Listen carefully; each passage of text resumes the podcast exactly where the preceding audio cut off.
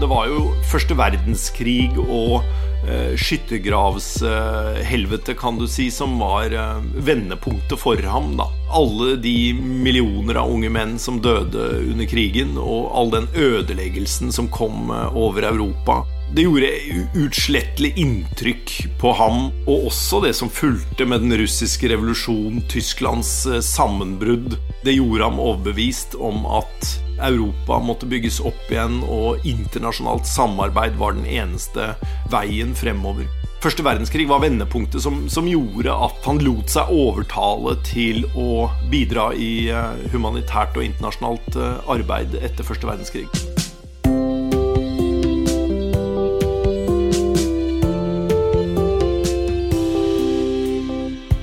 TV-serien The Big Bang Theory handlar om fyra fysiker med dålig social kompetens som försöker hantera vardagen samtidigt som deras enda intressen förutom vetenskap är serietidningar och science fiction. I ett avsnitt så måste de resa till Nordpolen för att arbeta på ett forskningsprojekt. Och de är nervösa för hur de ska klara sig i den här hårda miljön.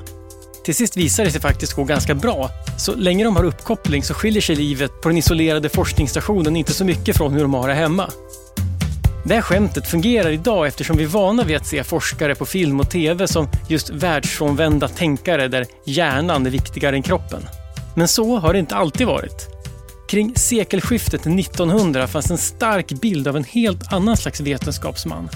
Hjälten som trotsade naturens krafter för att göra nya upptäckter. Idag ska idéer som förändrar världen handla om just en sån upptäcktsresande hjälte, polarforskaren Fritjof Nansen men också om hur hans status som hjälte gav honom inflytande. Ett inflytande han använde för att hjälpa andra, något som till sist gav honom Nobels fredspris. Det här är en podd från Nobelprismuseet och jag heter Gustav Källstrand. Och för att berätta mer om Nansen så säger jag välkommen till Carl Emil Vogt. Välkommen!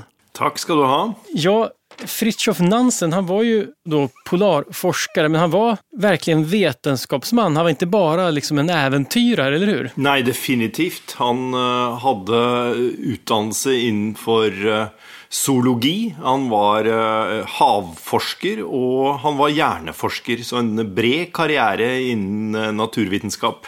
Han startet med forskning på ål og ålens nervesystem som kunne overføres på, på menneskehjernen, da, i og for seg. Var det her liksom avansert forskning? Den gangen var det avansert forskning. Det lå i, helt i bresjen i, i, naturvitenskapelig, darwinistisk forskning. Det var mange som drev forskning på ål på, og, og dens nervesystem på den tiden. Hvordan så steget fra forskning på ål til det her med polarforskning? Hvordan gikk det steget til? Han, eh, som da han studerte zoologi, så fikk han tilbud om å være med på en forskningsekspedisjon med en selfangerskute, en båt. Eh, og han dro ut for å ta prøver med den båtens eh, mannskap. Og da nådde han helt frem til Grønland, faktisk, om bord i den båten. Og kom hjem og var begeistret. Sånn at det gikk hånd i hånd. Eh, han eh, både drev forskning, og han fikk lyst til å, reise på sånne ekspedisjoner. Altså, han eh, fikk en trang til å, til å bli oppdager, for å si det sånn. Så hans første ekspedisjon mot Grønland det var først og fremst en geografisk ekspedisjon for å vise verden hvordan Grønlands innlandsis så ut. Da. For det fantes teorier om at Grønland var ja, fruktbart land, dyrkbart land eh, og ikke isdekket. Så han skulle bevise det, da, at det var eh, mulig å gå på ski tvers over Grønland. Carl Emil Vogt er forfatter og historiker. Han arbeider som forsker og rådgiver på Senter for studier av holocaust og livssynsminoriteter i Oslo. Hans seneste bok heter Heltekonungen Håkon og handler om bruket av bilden av kung Håkon under og efter andre verdenskriget. Tidigare har han skrivit flera böcker om Fritjof Nansen, bland annat den stora biografin Fritjof Nansen, Mannen och världen från 2012. Han har också deltagit i arbetet med den nya utställningen om Nansen på Nobels fredscenter. Den store svenske oppdageren eh, Nordenskjöld, han hadde jo sendt uh, skiåkere 150 km innover fra vestkysten av Grønland mot, mot midten av kontinentet, og, og det var is hele veien, så det var stor grunn til å tro at det var Eh, isdekket. Men, men, det var en sånn hvit flekk, en uterra incognita. Det var uoppdaget land, da. Så det var uh, poenget, egentlig, å, å, å, krysse det for å bevise at det var isdekket. Ja, precis. Og du, du nevnte Nordenskjöld. og var Nansen, eller jeg antar at han var da inspirerad av alltså upptäcktsresande låg i tiden på denne tiden kan man säga. Helt klart. Så eh, Nordenskjöld var en av hans store idoler, da, for å si det sånn. Så han lærte mye av, av ham, blant annet. De her andre, Stanley og Livingston og sånne, de hadde reist til Afrika, men, men eh, Nordpolen det var det som fantes kvar for skandinaver? Ja, det var i første omgang Grønland, og i motsetning til tidligere ekspedisjoner så ønsket Nansen å sette sin ekspedisjon i land på østkysten, hvor det var ukolonisert. Det var kun noen inuitter som uh, bodde der. Så de gikk i land på østkysten, og så gikk de på ski eh, hele veien over eh, kontinentet. da. Så de var eh, seks mann som gikk eh, tvers over, og eh, nådde frem til vestkysten. Så poenget med ekspedisjonen var å ilandsette den på østkysten, som var ubebodd, eller i hvert fall ubebodd av, av europeere. da. Sånn at de måtte nå frem. Så det var vestkysten eller døden. Det var eh, mottoet for ekspedisjonen. ekspedisjonen. Så dramatisk motto. Ja, men det er ganske dramatisk. Det var et sett å motivere seg, men kanskje også et sett å gjøre det hele mer spennende? Helt klart. helt klart. En eh, meget dramatisk eh, bok han kunne skrive etterpå, f.eks., hvor eh, 'Vestkysten eller døden' lyder som et flott og inspirerende motto. ja. Hvorfor var det viktig å gå just åt det holdet? Hvorfor gikk man ikke åt det andre holdet? Nei, for da hadde man en retrettlinje. Hvis man gikk fra den danske bosettingen Godthåp f.eks., så hadde man ikke det samme presset på seg. Da kunne man eh, snu og vende tilbake til godt hopp. Mens eh, Nansens poeng var at eh, om man ilandsatte ekspedisjonen på østkysten, så var de helt nødt til å nå frem til vestsiden Og denne reisen, det var, liksom, det var det som gjorde hans, det var hans første store opptäcktresa. Det var hans første store um, oppdagelsesreise, og da ble han allerede den gang eh, berømt. I hvert fall i Danmark og, og Norge, da, men, men, også utenfor Tyskland og Sverige. Jeg antar at det hängde ihop då, det her eventyrlige og det upptäckten, alltså det vetenskapliga. Helt klart. Helt klart. Og hans andre resa sen, det finnes en viss skillnad där, for, för då, den här resan med, med skidor, den är ju ganska ska man säga, småskalig då, sex personer med skidor och slädar. Ja. Och nästa resa så åker han med ett stort specialbyggt fartyg. Vad, vad hade förändrats i Nansens liv mellan de resorna? Hur kommer det sig att andra expeditioner var så mycket större? Det var nok berømmelsen. Eh, det at han hadde lykkes med en spektakulær ekspedisjon over Grønland, det gjorde at han fikk eh, den norske stat til å betale Eh, en ekspedisjon. Den norske stat finansierte bygging av et stort skip som eh, skulle kunne fryses inn i isen uten å bli ødelagt. Så det var et viktig nasjonalt eh, prosjekt for Norge, egentlig. Og da, i i forhold til Sverige, egentlig. For Norge var jo i union med Sverige, og mange nordmenn ønsket eh, en eh, løsrivelse og et helt uavhengig Norge. Og da trengte man en spektakulær suksess som dette her, da, som kunne brukes eh, for å fremme norsk nasjonalisme, egentlig. Så det ble et viktig prosjekt for det norske Stortinget å finansiere Nansens ekspedisjon mot Nordpolen, for det var jo dit han egentlig skulle. Det var prestisje, rett og slett. Uh, Nansen sa før ekspedisjonen at han skulle erobre Nordpolen og gjøre den til vår pol, og da mente han en norsk, en norsk Nordpol, for å si det sånn. Så han ville være først. Nå klarte han jo ikke det. altså Ekspedisjonen nådde ikke Nordpolen, som hadde vært et, et viktig prestisjemål. Men han, han, frøs båten inne i isen ganske langt øst nord for Sibir. Og så var poenget at den skulle drive over Nordpolen, mer eller mindre, eh, mot Grønland. Men eh, man drev langt sør for eh, Nordpolen, eh, sånn at, eh, og det gikk langt saktere enn det Nansen hadde sett for seg også. sånn at det ble umulig å nå Nordpolen. Båten frøs inn i 1893, og ble liggende i isen helt frem til den kom tilbake i 1896. Men da hadde Nansen og en medhjelper, Hjalmar Johansen, de hadde gått ut fra skipet på ski med sleder og hunder for å forsøke å nå Nordpolen. Et desperat forsøk, men det var helt umulig. Det viste seg eh, helt nytteløst. Eh, så det var bare med nød og neppe at de klarte å redde livet, rett og slett. Mens eh, båten, som het Fram, den den fløt videre i isen, da. den drev videre i isen vestover, og de mistet kontakt med den, så de to eh, og hundene måtte forsøke å ta seg tilbake til sivilisasjonen på egen hånd. Det fantes jo ingen kontakt med sivilisasjonen, ingen radio, ingen telegraf, ingenting. Så det var et rent sjansespill. Så hele skeppet var altså borte i tre år uten noen kontakt med omverdenen? Ja, det er riktig. Upptäcktsresor var en del av populärkulturen kring sekelskiftet 1900. Historier om hjältar som trotsade faror och riskerade livet för vetenskapen, nationen och äventyret sålde. Inte minst tjänade Nansen bra på sina böcker och föreläsningar om sina resor. På så sätt kan man säga att det fanns ett slags mediesystem kring resorna. Pressen beskrev dem som viktiga och spännande och skapade ett intresse som möjliggjorde finansiering av dem. Och upptäcktsresandena själva ställde upp och lät sig porträtteras som de hjältar tidningarna behövde. Men bra berättelser kan inte bara vara framgångssagor, det behövdes också motgångar. Att Nansen inte lyckades nå Nordpolen, det var inte ett problem. Det viktiga var att han hade kämpat tappert.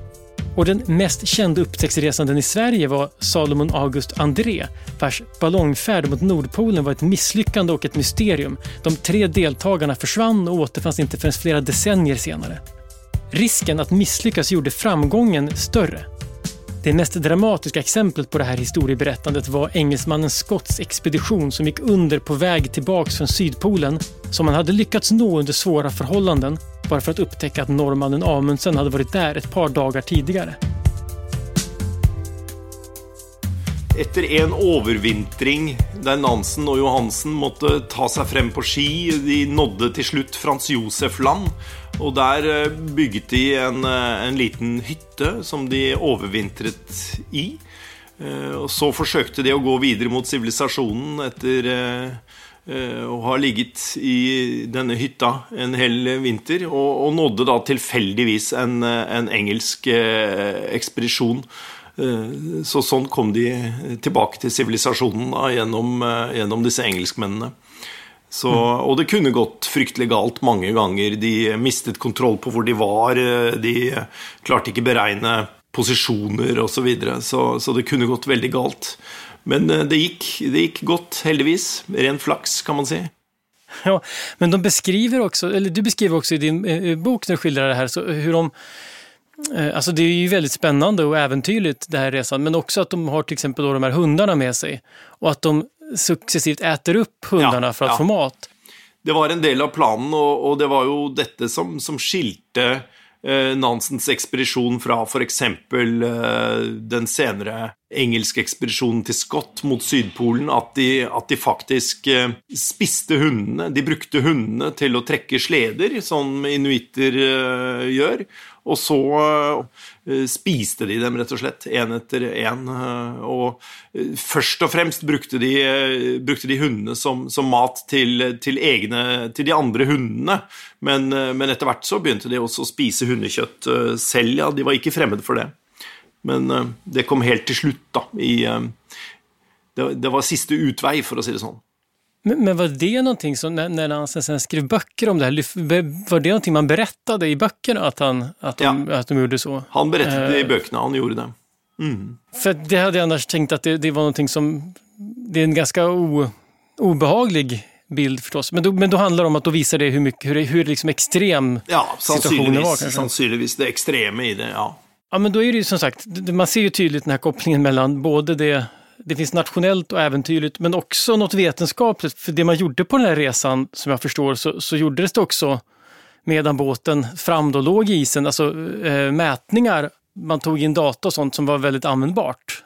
Altså, Båten var en oceanografisk havforskningsexpedition havforskningsekspedisjon, egentlig. Man målte dybden på Polhavet f.eks., og fant jo ut at det var langt dypere enn man, enn man, trodde på forhånd. Sånn at det var en vitenskapelig ekspedisjon. De tok også en lang rekke vannprøver med den såkalte Nansen-flasken, The Nansen Bottle. Han hadde forbedret konstruksjonen av en, en flaske til vannprøvetagning. da. Sånn at det var en, en, eh, vitenskapelig ekspedisjon som kom hjem med en lang rekke data som eh, norsk havforskning kunne bygge på i mange tiår etterpå, faktisk. Ja, jeg hørte alldeles nyligen at, at de, eh, en del av de her data ligger til grunn, kanskje ikke samme data, men åtminstone grunnen for altså, even nutida klimatforskning, at man kan Ehm, så det er virkelig fortfarande aktuelt? Ja, at det er historiske data som man kan benytte i, i klimaforskning, eh, det tenker jeg helt sikkert er riktig. Men Nansen da kom tilbake, framfor alt 1896, og ja. Hvordan tok han imot?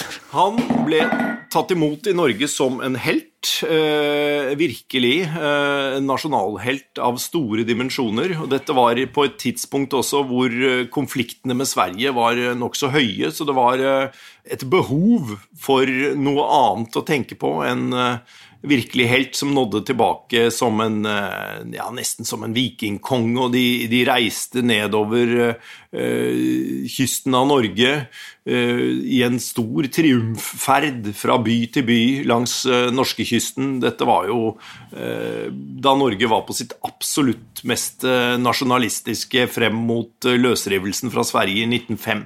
Så den store finalen på denne triumfferden langs den lange norskekysten var jo eh, hjemkomsten til Kristiania, da, eller Oslo, som den heter nå. Og det var en uh, triumf som uh, Norge ikke hadde sett make til noen gang, sannsynligvis. Det var virkelig en kjempemessig feiring av Nansen og ekspedisjonen hans.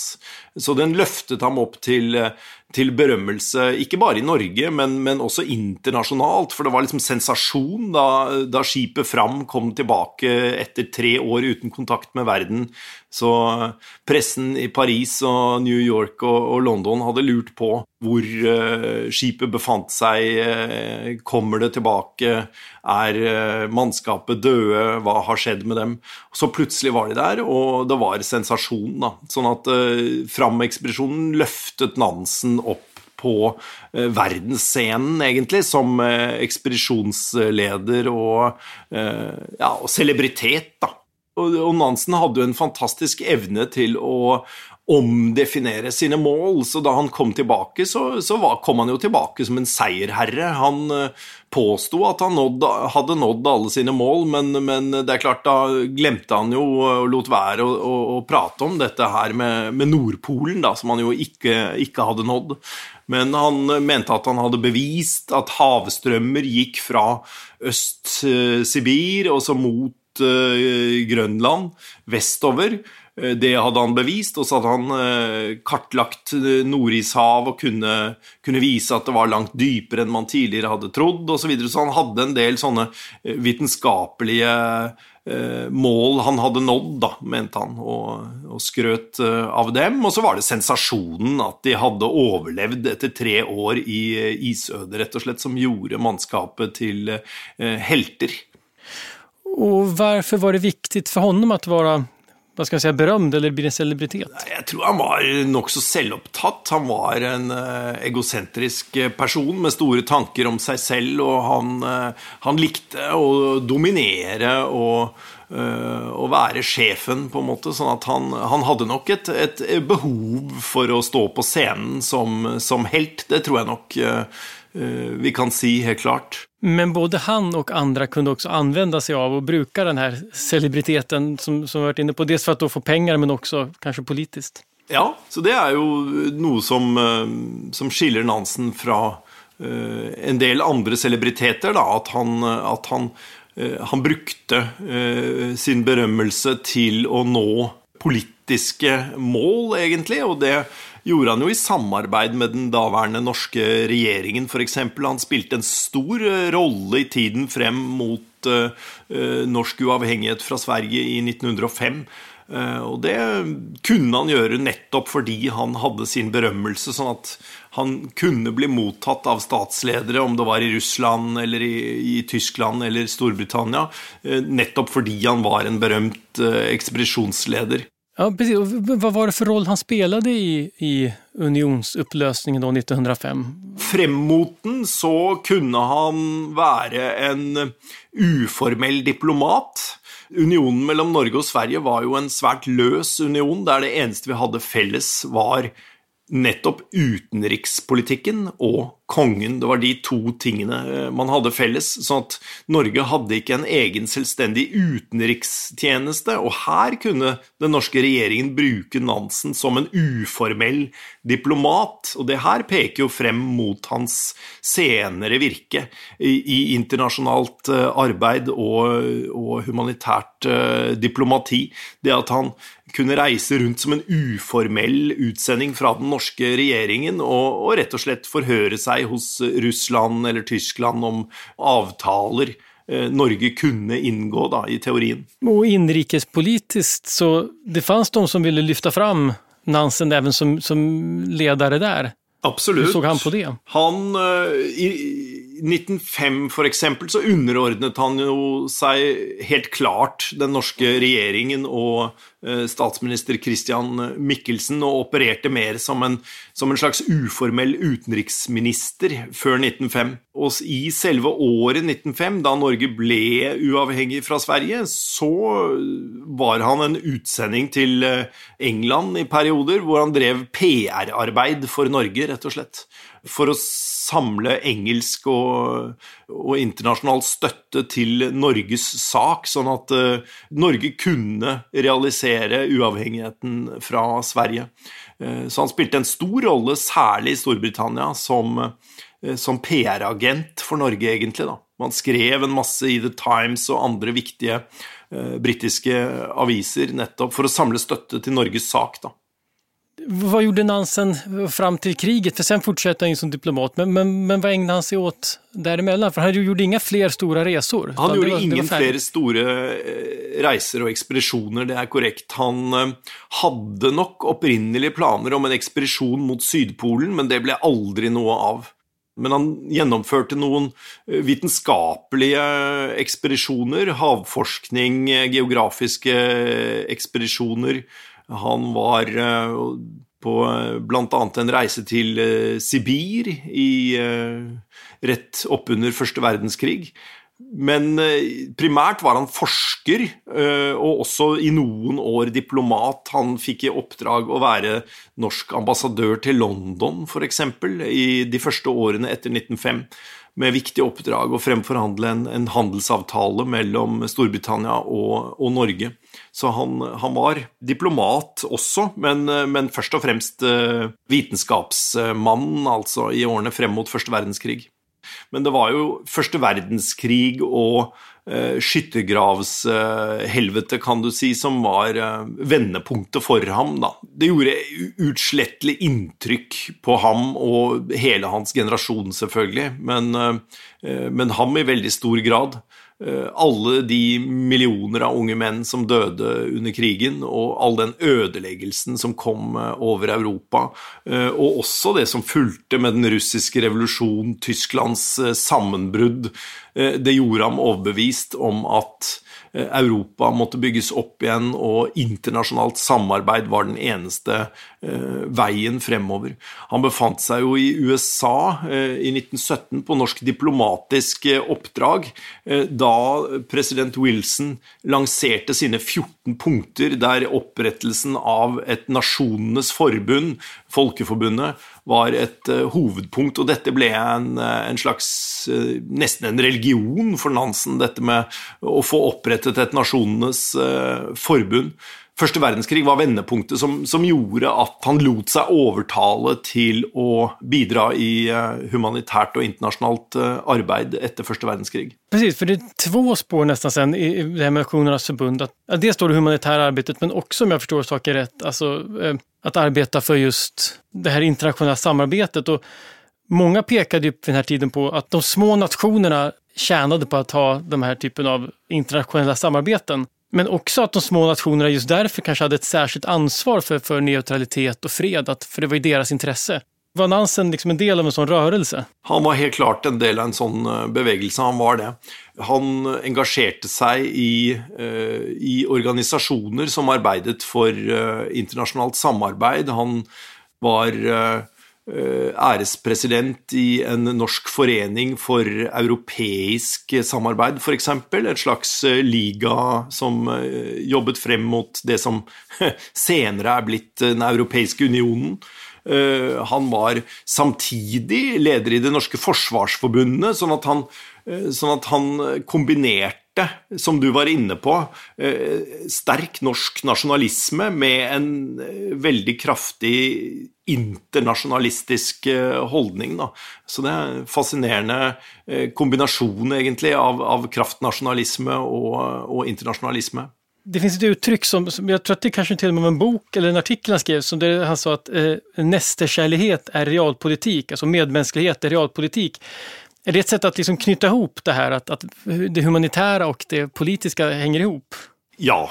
Hans uh, tanke med det utsagnet 'nestekjærlighet er realpolitikk', er jo nettopp det at uh, han så for seg fattigdom, sult, hunger, alt dette her som årsak til krig, vold, uro og destabilisering, egentlig, av Europa. Hvis man ga folk mat, viste dem nestekjærlighet, så ville man stabilisere Europa, tenkte han, og verden, egentlig.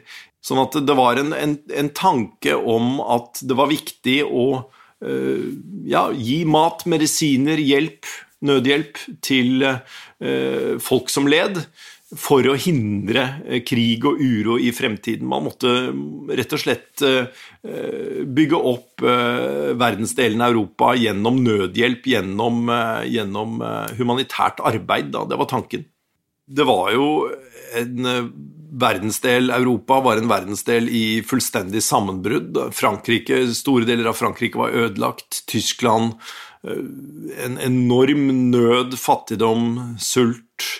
Og ikke minst i, i Russland hadde man hatt revolusjon i 1917 og deretter borgerkrig gjennom flere år som ødela store deler av Ukraina og, og Russland. Sånn det var katastrofe, egentlig. og der så Nansen Nasjonenes forbund som en løsning, da, at man måtte begynne samarbeidet der. Men et stort problem var jo at Tyskland var ekskludert fra Nasjonenes forbund. De fikk ikke lov å delta fordi de var regnet som taperen i første verdenskrig og eh, aggressoren, på sett og vis. Litt urettferdig, de var jo ikke alene om det, men eh, likevel, Tyskland fikk ikke være med, og det samme gjaldt det nye Sovjet-Russland, da, senere Sovjetunionen. De ble sett på som altfor radikale Lenins kommunister. Sånn at for Nansen var dette viktig å få inn både Sovjetunionen og Tyskland i Nasjonenes forbund. Tyskland kom vel med Tyskland kom med, og også Sovjetunionen etter hvert. De gjorde det. Sånn at det var jo mål han hadde jobbet mm. lenge for, egentlig. Men en kort periode rett etter første verdenskrig så fantes det ingen diplomatiske forbindelser mellom de vestlige regjeringene og Sovjet-Russland, og da kunne en figur som Nansen være viktig som uformell diplomat. Det var jo noe han kunne fra sin tid som uformell diplomat for den norske regjeringen på 1890- og tidlig 1900-tallet. Sånn at han var akseptert av sovjetregjeringen og kunne brukes som forhandler direkte, da, uformelt, mellom vestlige regjeringer og, og Sovjet-Russland. Nansen fikk Nobelpriset 1922 for sitt arbeid mot svält og for å ha hjulpet krigsfanger og flyktninger. Men at han fikk priset berodde også på at hans arbeid hadde stärkt Nasjonenes forbund. Nobelkomiteen var starka anhängare til ideen om et internasjonelt forbund for å hindre krig og de ville gjøre alt de kunne for å støtte organisasjonen. Alle pris som dittills delats ut efter första världskriget hade gått till personer som hade med Nationernas förbund att göra, däribland USAs president Woodrow Wilson och Sveriges statsminister Hjalmar Branting. Nationernas förbund beskrivs ofta som ett misslyckande. Det kunde inte förhindra det andra världskriget. Men samtidigt visar historien om Nansen at organisationen på det humanitära området faktisk kunde organisera og inspirere til insatser som hadde et verkligt inflytande. Han fikk fredsprisen for eh, flere humanitære engasjementer. Altså, det første han gjorde for Nasjonenes forbund, var å lede hjemsendelsen av krigsfanger eh, etter første verdenskrig. For det fantes en masse, eh, særlig tyske og østerriksk-ungarske fanger i Russland og russiske fanger som befant seg i Tyskland. Så 430 000 krigsfanger ble transportert hjem under Nansens ledelse. Og det var jo et arbeid han ledet på vegne av Røde Kors bl.a., og eh, tyske myndigheter, russiske myndigheter eh, bidro. Men, men, det måtte gjøres under Nasjonenes forbunds og Nansens ledelse for å få eh, finansiert rett og slett. Så det var en, en stor suksess. 430 000 fanger som kom, som kom hjem. Det hadde vært et uløst problem. Så gjennom det så fikk han en slags status som en eh, dyktig administrator av eh, humanitært arbeid. En som kunne skjære gjennom og gjøre avtaler med sovjetregjeringen og få ting til. Da. Så det var viktig. Sånn at dette krigsfangearbeidet det ledet frem mot nettopp at han kunne bli eh, høykommissær for flyktninger for Nasjonenes forbund, og da Eh, handlet jo det i første rekke om eh, russiske flyktninger. Etter hvert også armenske flyktninger. Og en russisk flyktning, det var en eh, russisk statsborger som hadde mistet sitt statsborgerskap. Altså sovjetmyndighetene fratok alle som befant seg utenfor Eh, Sovjet-Russland eh, sine eh, statsborgerskap, så de var statsløse, rett og slett. Det fantes rundt én million russiske flyktninger i Europa som da var fratatt alle juridiske rettigheter gjennom statsborgerskapet sitt. Så det var et stort problem som det måtte ryddes opp i, rett og slett. Og da ble Nansen utnevnt til høykommissær for russiske flyktninger i 1921. Og da kommer det her Nansen-passet. Ja. En av de saker som Nansen er är berömd för, och du skriver i din biografi om Nansen att, att det här beskriver Nansenpasset som, som dels genialt, som vi varit inne på, men också att det är grunden för flyktingers rättigheter, juridiska rättigheter, även senere. Ja, det var jo starten på øh, den internasjonale lovgivningen for flyktninger. Eh, så selv hvis du leser F, F, Forente nasjonenes Eh, flyktning, flyktninglovgivning flyktningelovgivning fra etter eh, konvensjonen fra 1948, er den vel, så, så innledes, innledes den med en referanse til Nansen-passordningen, faktisk. Sånn at all moderne flyktninglovgivning den står egentlig på skuldrene til dette juridiske arbeidet som eh, Nansens høykommissariat for flyktninger eh, gjennomførte i løpet av 1920-tallet, og etter Nansens død også eh, på 1930-tallet. For å kunne fungere i et samfunn behøver man kunne identifiere seg. Og identitetshandlinger utføres av stater. Det här ställer till det för alla som är på flykt, men i synnerhet personer som inte erkänns av länderna som de flytt ifrån. Efter första världskriget fanns det hundratusentals människor på flykt som inte kunde arbeta, hyra en bostad, gifta sig, skaffa ett bankkonto och allt annat som kräver legitimation. Nansenpassen blev lösningen för dem, ett tillfälligt pass som inte krävde att den som fick det hade uppehållstillstånd. Idén har hyllats men fick också kritik, däribland av författaren Vladimir Nabokov som kallade dem nonsenspass han mener att det var bara ett sätt för länder att dra sig undan det verkliga ansvaret för flyktingarna. Och även Nansen såg att passen hade begränsningar, men han mener att de var ett steg i rätt riktning. Om inte annat så satte de fingret på att det behövdes internationella regler kring flyktingars status, något som är aktuellt än idag. Nansen-passet, eh, det var jo ikke et eh, Det ga jo ikke statsborgerlige rettigheter noe sted. Eh, og ga ikke det samme juridiske vernet som et statsborgerskap gjør. Men det geniale med Nansen-passet var at det var et identitetsdokument som eh, svært mange land kunne godta. Det var enkelt for dem å godta det, siden det var ufarlig og ikke ikke eh, ga fulle juridiske rettigheter. sånn at etter hvert så var det over 40 land som godtok disse eh, Nansen-passene. Og de eh, var først og fremst identitetsbevis som du kunne reise med, på, krysse landegrenser, og det ga, deg, eh, det ga deg visse rettigheter. Det ble enklere for deg å eh, skaffe deg sted å bo, f.eks. i det landet du var flyktning. Det ga mulighet til sånne enkle, men viktige ting i livet som å gifte seg, eller døpe dine barn, eller skaffe seg sted å bo, eller arbeid. Eh, sånn at eh, det hjalp eh, mange flyktninger med å etablere seg rett og slett i sine nye hjemland. Da. Og det, det smarte med det var at de, de, ikke var juridisk bindende på en måte som statsborgerskap. Det, var, det var enklere identitetsdokumenter som alle egentlig kunne, kunne godta uten videre. Mm. Jeg tenkte vi skal återkomme til arvet etter Nansen, men det finns en sak til som han fick fredspriset för, som nämns i alla fall i samband med det. Det är ju, som jag förstår det arbete som kanske engagerade honom själv eh, allra mest, och det är arbetet mot svälten i Ryssland. Ja, det är riktigt.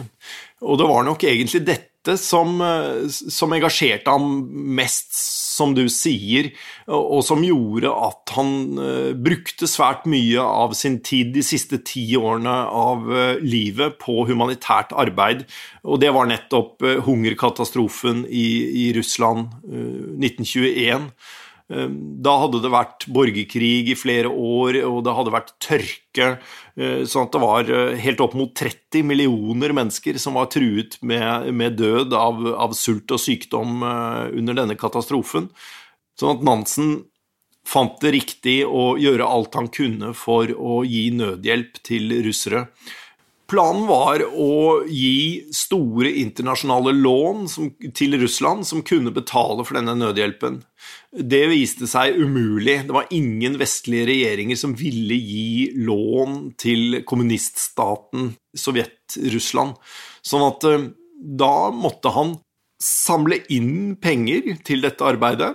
Eh, samarbeide med organisasjoner som Røde Kors, Redd Barna eh, og andre store hjelpeorganisasjoner, Kvekernes hjelpeorganisasjon bl.a.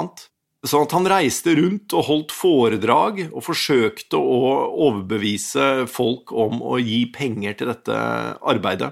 Nestekjærlighet som realpolitikk var jo slagordet, mottoet som vi har vært inne på. Og det ble eh, utarbeidet under dette eh, hjelpearbeidet mot hungersnøden eh, i Russland. Han mente at det var forferdelig farlig at Russland var destabilisert, all denne sulten, all denne nøden, som kunne ødelegge Europa på nytt. Egentlig. Så den måtte motarbeides. Det var realpolitikk å avhjelpe nøden i Russland.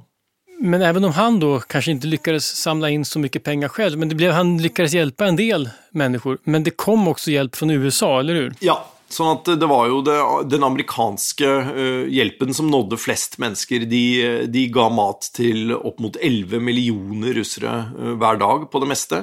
Mens Nansen og hans europeiske hjelpearbeid Eh, de ga kanskje mat til 400 000-500 000 mennesker eh, på det meste, og det er jo også eh, nokså mye. Det er jo det, om ikke helt det samme som det kjempestore amerikanske prosjektet. Men det här med att Nansen ändå uppmärksammade problemet och väckte opinion, kan det ändå ha påverkat att USA også hjälpte til, eller gjorde de det helt av politiske skäl? De gjorde det av politiske årsaker, faktisk. Eh, parallelt med Nansen, egentlig. Og det interessante er jo at eh, amerikanerne den gang hadde en teori om eh, Ja, og det minner jo mye om senere amerikansk politikk, egentlig, om regimeendring. De ønsket å undergrave kommunistregimet, altså ved å gi dem mat slik at de overlevde, så ville eh, nøden i Russland forsvinne. Og da ville også behovet for en radikal kommunistisk eh, politikk eh, forsvinne, mente amerikanerne. Mm. Slik gikk det jo ikke. Nej, det der er jo interessant, tenker jeg, for at just at den, den der innsatsen var så himla stor, og den er ganske okänd. Medan Nansens då var mye mindre men har blivit mer känd. Men Nansen hadde vel intresse av å publisere sin insats medan I USA så har historieskrivningen inte varit lika intresserad av att berätta om all hjelp man skickade til Sovjetunionen på 20-tallet. Det er riktig, særlig fordi målet om å, om å kvitte seg med sovjetregjeringen ikke ble nådd. Eh, og en annen ting er også det at eh, den senere president Herbert Hoover var leder for dette eh, arbeidet, og han ble diskreditert i 1929, da han var president, da, da børsen på Wall Street og krakket Sånn at uh, han var en upopulær president, og derfor så har man snakket lite om hva han gjorde før han ble president uh, også. Og det er så riktig som du sier at Nansen hadde nytte av Han reiste rundt og reklamerte for dette arbeidet og drev aktiv innsamling av penger til, uh, til arbeidet. Eh, og dessuten så eh, ble han løftet frem av sovjetmyndighetene. altså De ønsket en masse interesse rundt Nansen, men, men, de ønsket selvfølgelig ikke å fortelle verden at det egentlig var USA som, som hjalp dem. Nei, just det, klart det hadde ikke så interessant for dem heller. Det var ikke bare mat. Eh, USA bygde vel kraftnät og skickade traktorer og alt mulig til Sovjet. Ja, det var, det var stor, stor, innsats, faktisk. Mm. Eh, Nansen forsøkte også, men det var lite de fikk gjort. De, de sendte også noen traktorer og, og bygget opp et par uh, store gårdsbruk osv., men, uh, men det var småtterier i forhold til amerikanerne. Men Nansen fikk som sagt fredspriset 1922 ja. og gav bort pengene. Mesteparten av pengene gikk til uh, sultarbeidet, det gjorde det. Men jag tänker det att han gav bort sina pengar och att han blev så berörd av den här svälten. Och han, han slutade med forsk eller prioriterade ner i alla fall forskningen ja. för att ägna sig åt det här. Det tyder ju på någon sorts plikt eller känsla av att vilja göra rätt. Och det går också tillbaka på hans när han var yngre då, det med att riskera livet för vetenskapen och för ut, utforskningen. Vad, vad tror du att den här känslan av plikt eller att offra allt eller att ge allt, ja. var den kommer ifrån? Jeg tror vel det kommer fra en dypt protestantisk eh, oppvekst, egentlig. Han hadde en far som var eh, sterkt religiøs og dypt eh, protestantisk.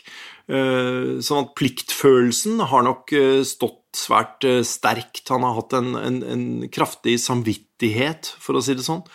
Og jeg pleier jo å si at den farligste ekspedisjonen Nansen gjennomførte, ikke var turen til Eh, der han forsøkte å nå Nordpolen med Fram, men, eh, men det var faktisk en, en, reise han gjennomførte i hungerområdene, sultområdene ved Volga i uh, 1921. Da døde den italienske legen som han eh, reiste sammen med, av sykdommen tyfus, eh, som han hadde fått på togreise sammen med Nansen. Nansen kunne like gjerne ha, ha dødd eh, av dette som italieneren. Sånn at det gjorde enormt inntrykk på ham å se sulten, all døden, nøden som var overalt. Og det talte direkte til hans, samvittighet, og han følte at han måtte måtte gjøre noe. Det var hans plikt som menneske, rett og slett, å gjøre det han kunne for å eh, ja, redde Europa fra katastrofen. Det var sånn han så det. I år er det 100 år siden Nansen fikk Nobelpriset. Og med anledning av det vises utstillingen Nestkjærlighet i praksis, arven etter Fridtjof Nansen på Nobels fredssenter i Oslo. Den berättar utifrån originaldokument och fotografier om Nansens humanitära arbete. Många av fotografierna är tagna av Nansen själv och på så sätt handlar utställningen också om hur han använder bilder för att väcka medkänsla och opinion. Utställningen visar också att det som påbörjades med Nansen, ett internationellt arbete för att hjälpa människor på flykt, fortfarande är högst aktuellt 100 år senare. Utställningen visas fram till den 31 december 2022. Vidkun Quisling fremhevet jo uh, gjennom hele sin uh, politiske karriere sin uh, bånd til Nansen og sitt arbeid for Nansen.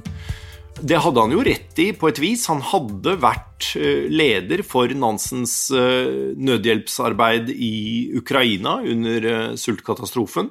Han hadde også uh, bistått Nansen i flyktningarbeid og vært med på en uh, komitéreise til uh, Sovjet-Armenia, bl.a., i 1925. Sånn at Quisling var en, en, viktig medarbeider i Nansens humanitære arbeid. Men det er jo før Quisling lanserte seg selv som politiker på den fascistiske siden da, i Norge etter Nansens død i 1930. Han stiftet sitt parti Nasjonal Samling et par år senere, og Eh, og ble jo da først eh, virkelig berømt, og verdensberømt egentlig, da han, da han, gikk inn i samarbeid med den tyske okkupasjonsmakten i 1940 og ble leder for en kollaborasjonsregjering i Norge. Og da forsøkte han jo også stadig å utnytte Nansen i propaganda, men det var svært upopulært og ble bekjempet av mange. Man likte ikke det, at, at Quisling tok tok Nansen til inntekt for sine politiske eh, ideer. Og var det ikke så at Nansens son dessuten protesterte eh, mot denne anvendingen? Ja, eh, altså Nansens sønn protesterte mot det, og, og absolutt med, med, stor rett. For jeg har jo kunnet vise hvordan Quisling utnyttet Nansen og rett og slett forfalsket en tale Nansen eh, hadde skrevet der han advarte mot eh, fascisme eh, som farlig. da. Sånn at Nansen var jo ingen, ingen, demokrat i moderne forstand. Han var uh, dypt skeptisk til det moderne parlamentariske demokratiet. Eh, på samme måte som Quisling, men, eh, men, han eh, var jo hele tiden tilhenger av at folket skulle bestemme. Han var tilhenger av valg eh, i enkeltmannskretser etter britisk modell, egentlig. Han var ikke noen tilhenger av de moderne partiene, eh, men, eh, men, han var mot voldelig overtagelse av makten gjennom revolusjon, f.eks., om den var kommunistisk eller fascistisk, som han sa, da. Så han var han var absolutt ingen moderne demokrat, det var han ikke. Men, men han gikk ikke inn i, i fascisme, da. Mm. Jag tänker allra sist, för det, det, idag kanske dansen fortfarande, inte minst på grund av att Fram finns kvar och båten finns på ett museum, han kanske fortfarande känns som polarforskare, men Nansen har ju spelat en stor roll för, för flyktingarbete och, och, kan man se några kopplingar mellan det han gjorde med det här flyktingkommissariatet och även senare då UNHCR? UNHCR är ju Nansens etterfølger, kan man si. Hans eh, barnebarn, på et vis. Eh, og de, de, fører jo uh, tradisjonene sine tilbake til Nansen. De gjør det. Uh, nå var uh, flyktningarbeidet på 1920- og 30-tallet, også etter Nansens død, helt annerledes. Altså, man, man regnet alle russere som hadde mistet statsborgerskapet sitt, automatisk som flyktninger, f.eks. Etter andre verdenskrig så har man jo sett på politisk eh, eller religiøs forfølgelse som eh, grunn for å være flyktning, at man måtte bevise individuelt at man var forfulgt, egentlig. Men man ser jo noen paralleller nettopp i dag, tenker jeg, med ukrainske flyktninger, f.eks., hvor man sier at alle ukrainere får beskyttelse nå fordi det er så eh, prekært akkurat nå. sånn at jeg syns jo Nansens måte å tenke flyktningpolitikk på også er eh, aktuell i dag, og ikke minst denne ideen om Nansen-passet som en enkel form for juridisk beskyttelse, som en god, god idé, da. Så den internasjonale flyktningpolitikken den, den skylder Nansen i hvert fall noe av æren da, for at lovgivning og Eh, systemer er blitt eh, til. Mm. Det är intressant att se hur en, som sagt, en person som börjar i en kontext med nationella polarfärder liksom hamnar i en helt annan kontext och faktiskt spelar roll ja, hundra år senare. Det är ju i Nobels anda till mänsklighetens nytta, får man väl säga. Tack så hemskt mycket, Karin för att du var med och berättade om Fritiof Nansen. Det var otroligt intressant. Tack ska du ha. Idéer som förändrar världen är slut för den här gången. Den här podden görs av Nobelprismuseet vi finns på Stortorget i Gamla stan. Information om museets utställningar och öppettider finns på museets hemsida nobelprismuseum.se. Du kan förstås också följa oss på Facebook och Instagram. Och vill du veta mer om Nobelpristagarna och deras arbete så gå gärna till Nobelprisets hemsida nobelprice.org. Och ett stort tack till Nibe Group, EF Education First, Knut och Alice Wallenbergs stiftelse och familjen Erling Perssons stiftelse som möjliggör Nobelprismuseets verksamhet. Idéer som förändrar världen görs i samarbete med produktionsbolaget Filt, producent är Andreas Wiklund och jag heter Gustav Källstrand. Vi är snart tillbaka med nya intressanta samtal.